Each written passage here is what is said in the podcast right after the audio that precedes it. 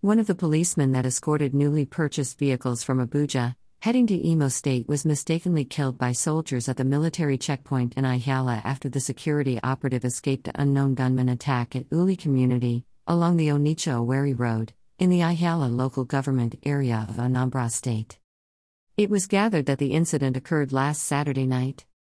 We learned that the group of policemen escorting newly purchased Jeep vehicles, up to about 30, arrived in Enugu State from Abuja late.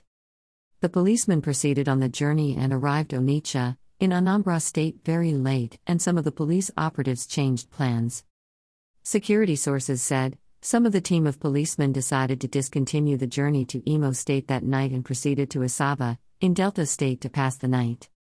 But, other policemen decided to continue their journey to Imo State. On getting to Ihiala, the policemen were ambushed and attacked at Uli community, shortly after the military checkpoint between Ihiala main town and Uli community.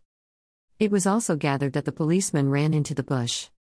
Unconfirmed report indicated that the unknown gunman took possession of some of the vehicles and kidnapped some of the security operatives along with them.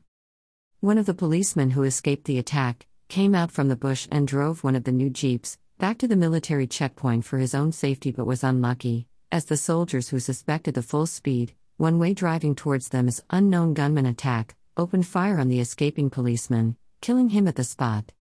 The security sources said the vehicle has since been taken to Ihiala Divisional Police Station and remains of the policeman deposited at the morgue.